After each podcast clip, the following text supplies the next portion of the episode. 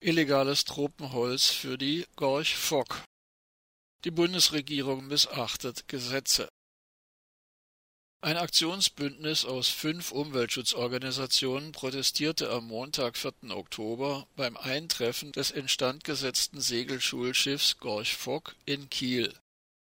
Für das Oberdeck des Übungsschiffes der Bundeswehr soll illegales Teakholz aus den letzten verbliebenen Urwäldern Myanmars verwendet worden sein. Das deutsche Kriegsministerium unter Annegret Kramp-Karrenbauer hat damit geltende Richtlinien ignoriert. Für die Instandsetzung, die von Dezember 2015 bis September 2021 dauerte, waren ursprünglich 10 Millionen Euro veranschlagt.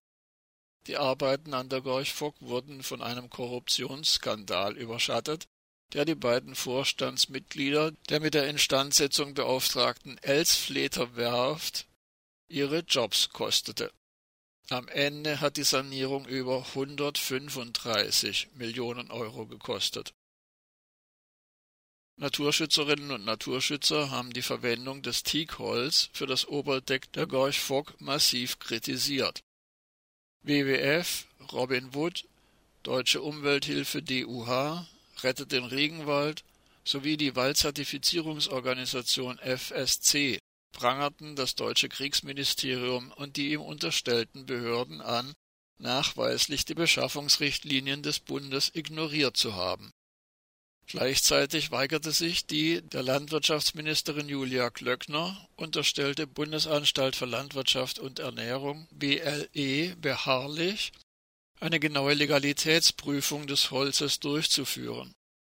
Weil auch Gerichte sich weigerten, Klagen gegen die Verwendung des Holzes anzunehmen, sind die Naturschützerinnen und Naturschützer vor das Bundesverfassungsgericht gezogen. Zitat die Marine äußert sich nicht dazu, sagte ein Sprecher des Bündnisses am 4. Oktober bei der Aktion. Die Gorch Fock als weiße Botschafterin der Bundesrepublik Deutschland verkomme so zur, wörtlich, schwimmenden Peinlichkeit und Symbol für die Ignoranz deutscher Behörden gegenüber Umwelt- und Klimaschutz. Johannes Zahnen, Holzexperte bei WWF Deutschland, sagte, Zitat Das Teak der Gorch Fock wurde aus Myanmar importiert, obwohl lange bekannt ist, dass dort Raubbau betrieben wird und das geschlagene Holz meist illegal ist.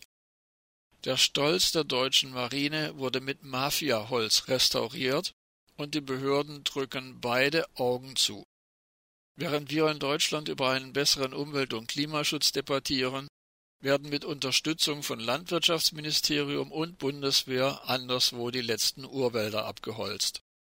Es ist ein Armutszeugnis, das wir bis vor das Bundesverfassungsgericht ziehen müssen, weil der Staat sich weigert, die Einhaltung von Gesetzen zu überprüfen und sicherzustellen. Die Gorch Fock ist hier nur die Spitze des Eisberges. Ende des Zitats.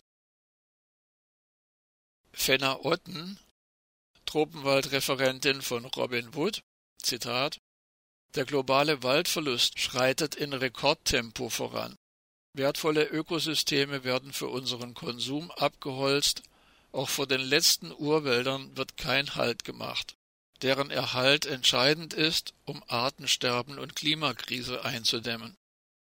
Aus menschenrechtlicher Sicht ist der Import von Burma-Teakholz aus Myanmar besonders kritisch. Das Leben von Umweltaktivistinnen und Aktivisten ist dort akut bedroht. Dass Deutschland sich nicht mindestens an die eigenen Richtlinien hält, zeigt entsprechend eine unfassbare Ignoranz gegenüber Umweltschutz und Menschenrechten und sendet ein fatales Signal aus. Ende des Zitats. Weiteres Zitat am beschämenden Beispiel der Gorch Fock wird deutlich, dass es endlich eine europäische Gesetzgebung braucht, die den Import von Naturzerstörung und Menschenrechtsverletzungen wirksam verhindert. Nachdem das deutsche Lieferkettengesetz durch die Wirtschaftslobby und CDU-CSU weichgespült wurde, muss nun die EU nachlegen. Ein europäisches Lieferkettengesetz für Menschenrechte und Importverbote für Rohstoffe, die aus dem Raubbau von Wäldern stammen, sind elementar für den Schutz von Klima und Biodiversität. so Cyriax, Leiter Naturschutz der DUH. Zitat es hätte ausgereicht, die seit 2007 geltenden Beschaffungsrichtlinien des Bundes für Holz anzuwenden. Diese verlangt eindeutig, dass bei Projekten des Bundes nur Holz mit entsprechenden Nachhaltigkeitsnachweisen, zum Beispiel mit FSC-Zertifikat, zum Einsatz kommen sollen. Die Ignoranz beim Holzeinkauf für die Gorch-Fock schädigt nicht nur den Wald, sondern auch die redlichen Forstbetriebe und Händlerinnen und Händler. Holz aus Forstwirtschaft mit verlässlich abgesicherten Umwelt- und Sozialstandards steht damit im Wettbewerb zu Raubholz und verliert regelmäßig bei Ausschreibungen gegen dieses.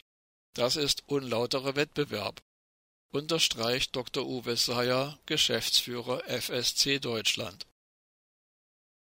Darüber hinaus kritisiert das Aktionsbündnis, dass mögliche alternative Holzarten aus verantwortungsvoller Waldwirtschaft nicht ernsthaft geprüft wurden.